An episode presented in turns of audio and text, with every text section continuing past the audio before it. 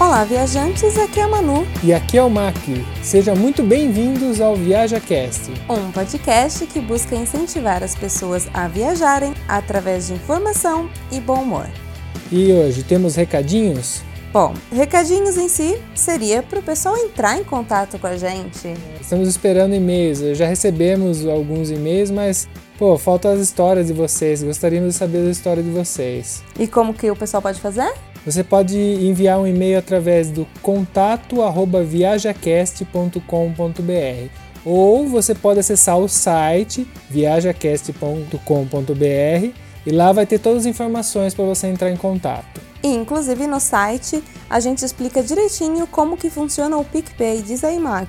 É, se você gosta do nosso conteúdo, você pode ajudar através do PicPay. Com o valor de um cafezinho por mês, você pode fazer a diferença pra gente. Ou, se você não pode com financeiramente, você pode compartilhar o podcast. Isso também ajuda muito a gente. Exatamente. Então, partiu? Partiu.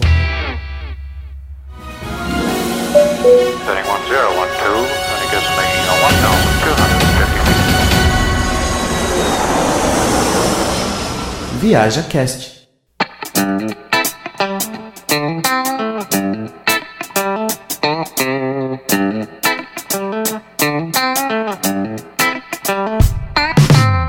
E aí, o que a gente vai falar hoje? Bom, hoje nós vamos começar a série sobre cidadania. Sim, ela chegou. é, finalmente, não?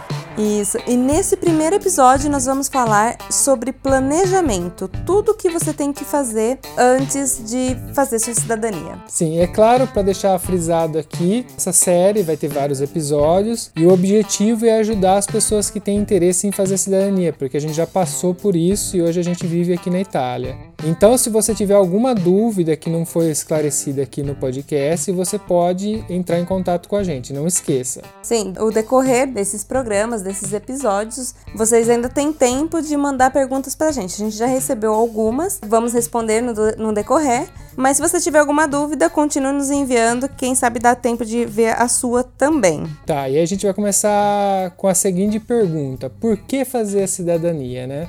Você tem que entender o motivo para você fazer a cidadania. Cidadania é um investimento. Então, no caso meu aqui e da Manu, a gente tinha intenção de morar na Europa. Então, a cidadania ajuda e muito a gente viver aqui. Mas e você? Você tem esse mesmo objetivo? Então, o planejamento começa por aí o porquê que você quer fazer a cidadania. Sim, é bem importante você estabelecer isso, até porque se você faz tanto do Brasil quanto vem até a Itália para fazer essa cidadania, ela vai te custar. Ah, sim, é um investimento. Você tem que encarar a cidadania como um investimento.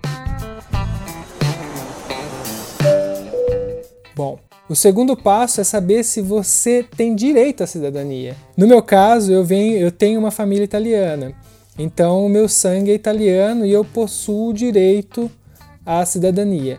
Mas detalhe, nem todo mundo que tem um italiano na família possui direito. Existem algumas regras a se cumprir e você tem que entender a sua árvore genealógica para saber se você está dentro ou não. Então vale lembrar que não é só porque você tem sobrenome italiano que você tem direito. Então tem toda uma pesquisa a ser feita sobre isso. É, justamente você começa pela pesquisa. Você tem que montar sua árvore, realmente assim, ir lá e eh, pegar o seu nome, o nome dos seus pais, dos seus avós e ir fazendo a sua árvore genealógica até você encontrar a pessoa que você tenha certeza que seja italiana, porque você vai ter que procurar o documento de todo mundo até o italiano. Porque assim, para você ter direito à cidadania, você tem que provar que você tem sangue italiano. No caso, a gente está falando de um tipo de cidadania por sangue. Existem outros tipos, né? E o tipo por sangue você tem que provar. E a única forma de você provar é você obter os documentos de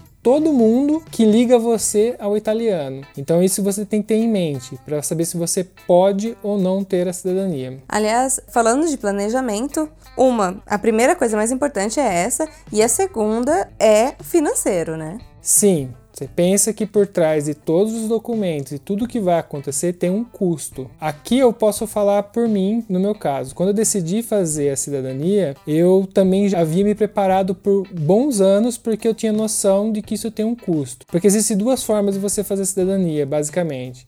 É você fazer por conta ou você fazer através de um assessor. Então, eu inicialmente ia fazer através de um assessor. Inclusive, eu até contratei um assessor aqui na Itália na época para fazer. Mas uh, aí comecei a recolher os documentos no Brasil, né? E isso foi um processo que me durou mais ou menos uns seis meses, alguma coisa em torno disso, entre três e seis meses, que eu não me recordo direito. E aí, para você ter uma ideia, tinha fechado tudo com o assessor e duas semanas antes de eu montar no avião, com tudo, passagem paga, tudo, esse assessor foi preso. Por quê?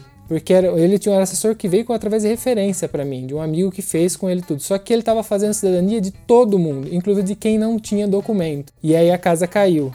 Então você imagina que de duas semanas antes de montar no avião, eu fiquei sem apoio nenhum aqui na Itália. Então isso tem que levar em consideração bastante. Sim, a história do MAC vale muito pela questão de vocês ficarem atentos que quando for fazer a cidadania, fala assim: ah, não, mas eu não tô me sentindo seguro, eu prefiro realmente fazer com assessor. Não que todos sejam assim, mas de uns anos para cá foram descobertas várias cidadanias que estavam sendo feitas de forma ilegais. Então, assim, foram canceladas muitas cidadanias, é, muitos assessores foram presos. Então, assim, antes de você contratar um assessor, assegure-se de que é uma pessoa idônea e que tenha alguém perto de você que tenha feito, que tenha dado certo e tudo mais, e nem por isso vai ser 100% certeza, que no caso do MAC foi indicação mas é, aconteceu isso. A sorte foi que ele não tinha pago, né? Sim, é. No, no, meu caso, a sorte foi assim: que o acordo entre eu e o assessor que estava aqui na Itália que quando eu chegasse,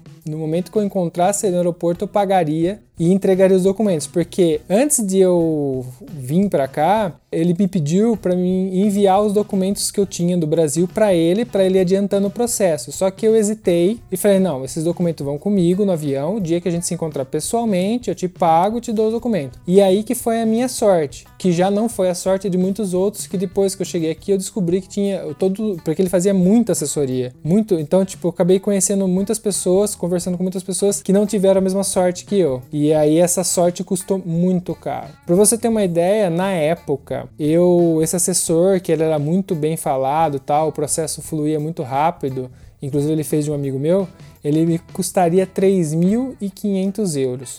Somente assessoria, eu tô, tô falando, não tem todos os outros custos, porque eu tive todos os outros custos de documento no Brasil, assessoria no Brasil, e viagem, seguro de viagem, que é a passagem de ida e volta. Então, você tem que levar em consideração que não é um investimento, é uma coisa que você tem que fazer pensando no investimento. No caso meu, eu queria morar aqui na Itália, ou na Europa, no caso, e eu passei a minha vida juntando esse dinheiro para poder estar tá aqui e poder fazer isso, porque não é fácil, por, por, mais que pareça, não é fácil. Ah, e vale lembrar também que esses documentos, eles são carinhos, porque depois a gente vai fazer um outro episódio falando só da procura de documentos e o que, que você tem que fazer, mas cada documento você tem ter que reconhecer no cartório e vai uma graninha, dependendo da distância, inclusive, que tá o seu parente italiano, vai custar mais ainda. É, no meu caso ele era meu trisavô. Então você imagina, eu tive que recolher mais ou menos 10 documentos e cada documento tinha sua tradução, seu reconhecimento. Então, tipo assim, tudo é multiplicado por 10, no meu caso. Então, se você tiver sorte de ser só seu avô, o seu processo está muito mais fácil. Sim.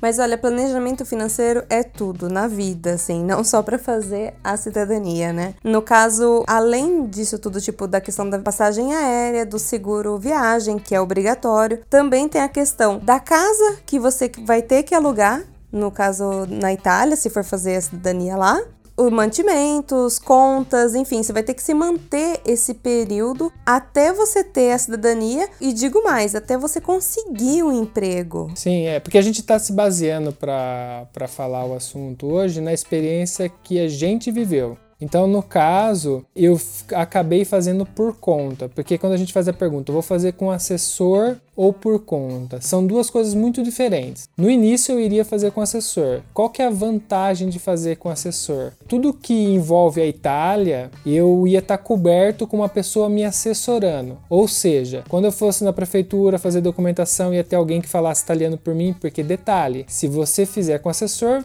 você pode ter uma ajuda, mas se você fizer por conta, que no final foi o que aconteceu comigo, você tem que, com certeza absoluta, falar italiano, porque aqui eles não vão falar inglês com você.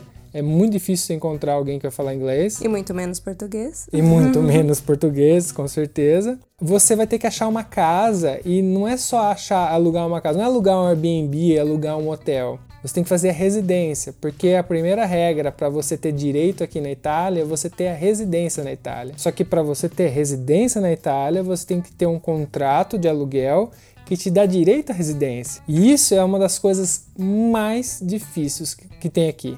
Tanto que normalmente as pessoas acabam pagando um assessor, porque esse assessor normalmente tem algumas casas, alguns apartamentos, então você acaba fazendo um contrato com o próprio assessor, porque ele já tem o imóvel e ele acaba te cedendo a residência. Porque se você for procurar um italiano que te dê residência, é uma das coisas muito difíceis. E vale lembrar também que, se você fizer com o assessor, no momento em que a sua cidadania sai, você também tem que sair da casa. Então, você não está livre de você ter que alugar uma casa. E normalmente, para quem é estrangeiro e não tem um contrato de trabalho, precisa pagar de dois a três meses de calção e mais um mês de aluguel, ou seja, pelo menos quatro meses ali você vai ter que pagar de cara à vista, né? Isso só aluguel, sem contar os outros gastos. Por exemplo, se você vai para uma região fria, igual a região que a gente mora aqui, no momento do inverno, tem a questão do gás para aquecer a casa, depois tem luz, tem água, tem os custos para ligar essas coisas tem chip de celular, tem internet, caso você queira ter internet na sua casa. Então, assim, às vezes as pessoas olham de uma maneira, ah, aquele fez cidadania pareceu ser fácil, mas existe todo um trabalho em volta disso e existe todo um custo também. Sim. Bom, para dar uma referência a vocês, eh, eu vou contar a parte da minha história.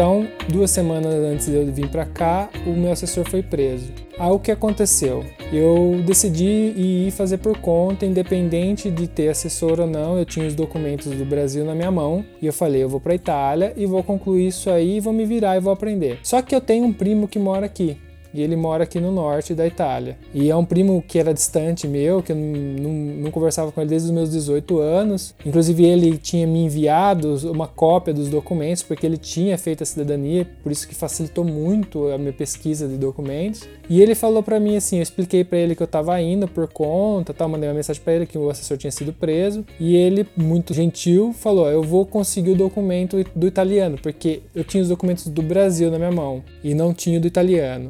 E aí ele foi lá atrás e correu e conseguiu os documentos.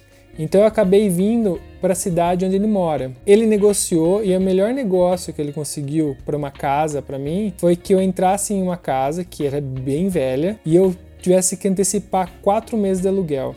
Então, tipo assim, a hora que eu cheguei aqui, eu tive que desembolsar mais 1.200 euros, que seria um aluguel barato aqui na pra região, para mim poder ficar nessa casa, que era uma casa velha, com aquecimento ineficiente, que não funcionava, que eu tive que pagar também. Então, eu tive que fazer um contrato de, de gás, contrato de força, é, de internet, porque como eu vim sozinho na época, eu tinha que me comunicar com a minha família.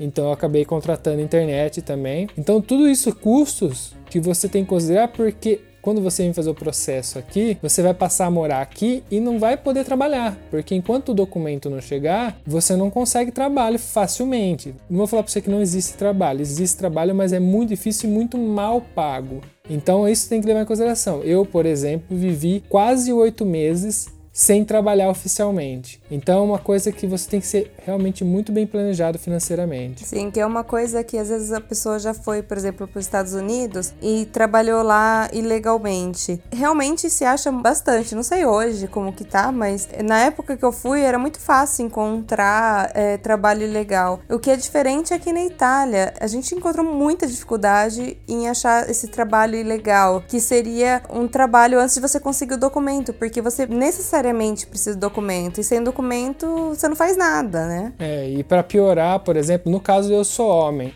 mas no caso da Manu, é pior ainda. O trabalho para mulher aqui é mais complicado ainda. Ah, e detalhe, ele se torna mais difícil também pela barreira da língua.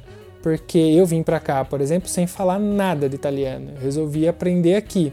A Manu também chegou sem nada de italiano. Então, sem nada de italiano, eu falo para você que você vai conseguir se você conseguir alguma coisa, vai ser extremamente mal pago e extremamente ruim. Então, ou você se prepara muito bem com o seu italiano para talvez driblar essa dificuldade do documento, ou você vem preparado para realmente não fazer nada durante o processo, porque é meio que isso que acontece. Você vai ficar esperando, é simplesmente uma espera. É.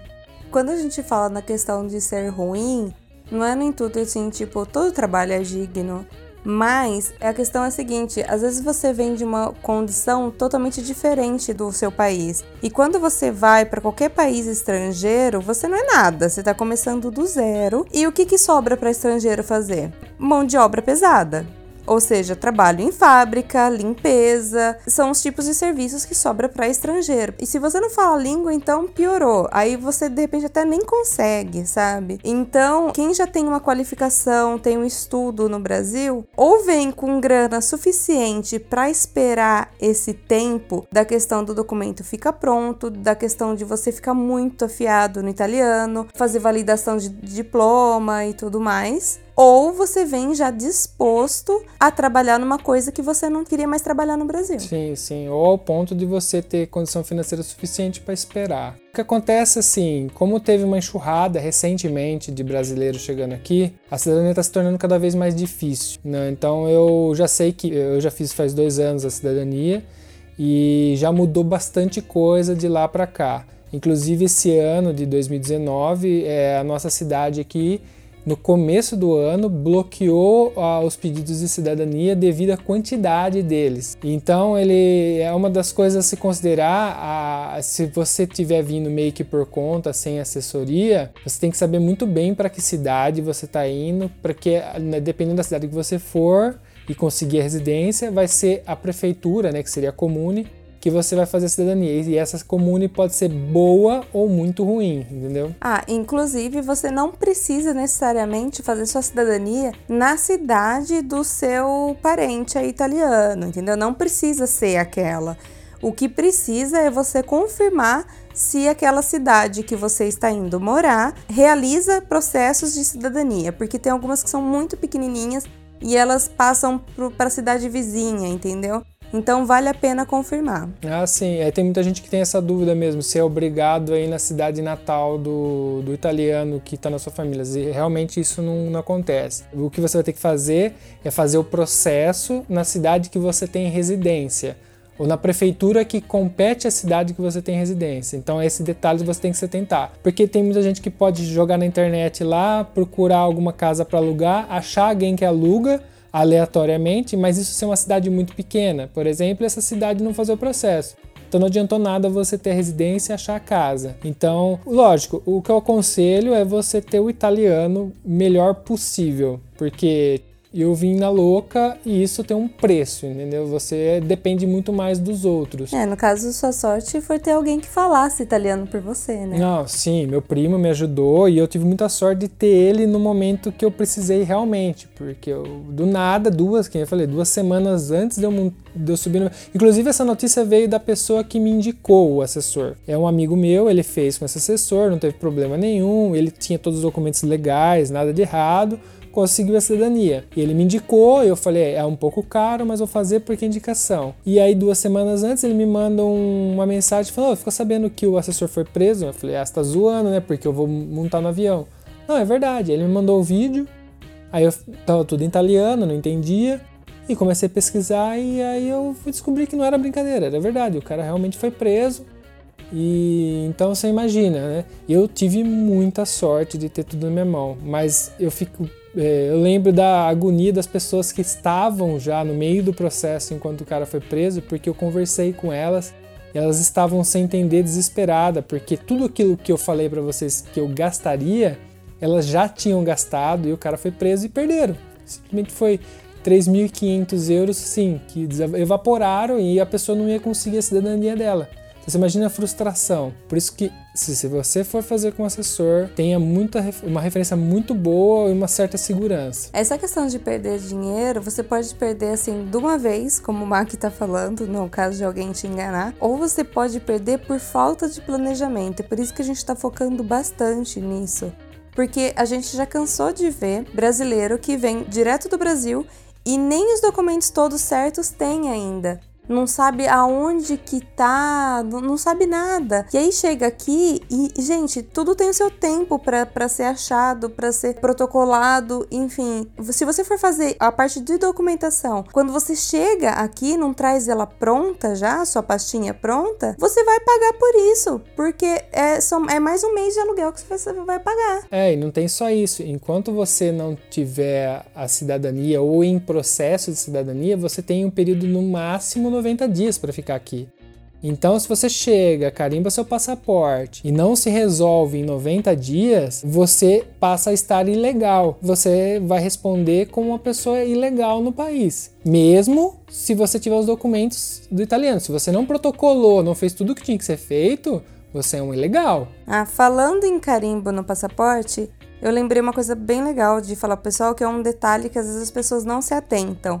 Quando você compra o voo para vir aqui para a Itália, se você não descer direto na Itália e sim fazer um uma conexão, uma conexão em outro país, você tem que declarar presença, ou seja, você tem que ir na polícia local da Itália e declarar que você chegou na Itália. Sim, isso acontece porque no seu passaporte vai estar carimbado o lugar que você fez a conexão. Então, ou seja, um exemplo, se você descer em Madrid que é muito comum o voo para Madrid depois para a Itália, no seu passaporte de entrada na Europa tem um carimbo de Madrid e não interessa para o governo italiano. Então você tem que declarar a presença. É muito importante. Ou seja, declarar que você entrou no país. E, e no caso, essa declaração ela tem uma validade. Ela tem que ser feita entre oito dias após a data do carimbo. Então, se você ficar dois, três dias, cinco dias, por exemplo, na Espanha e depois vir para a Itália fazer o seu processo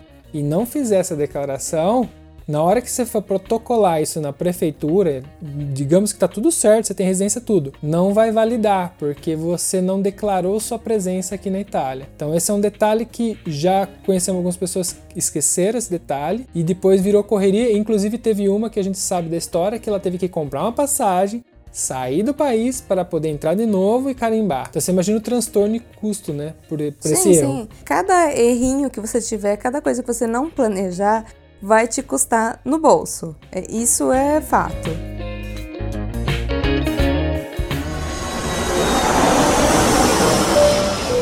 Viaja Cast.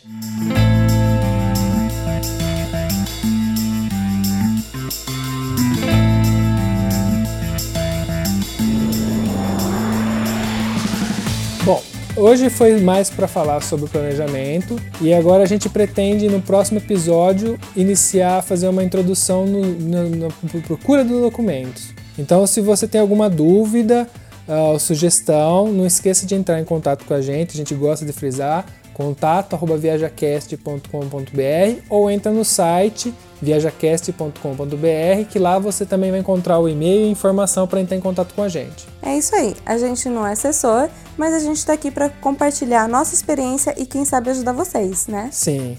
Um abraço e um beijo na bunda. Um beijo. Tchau, tchau. Tchau.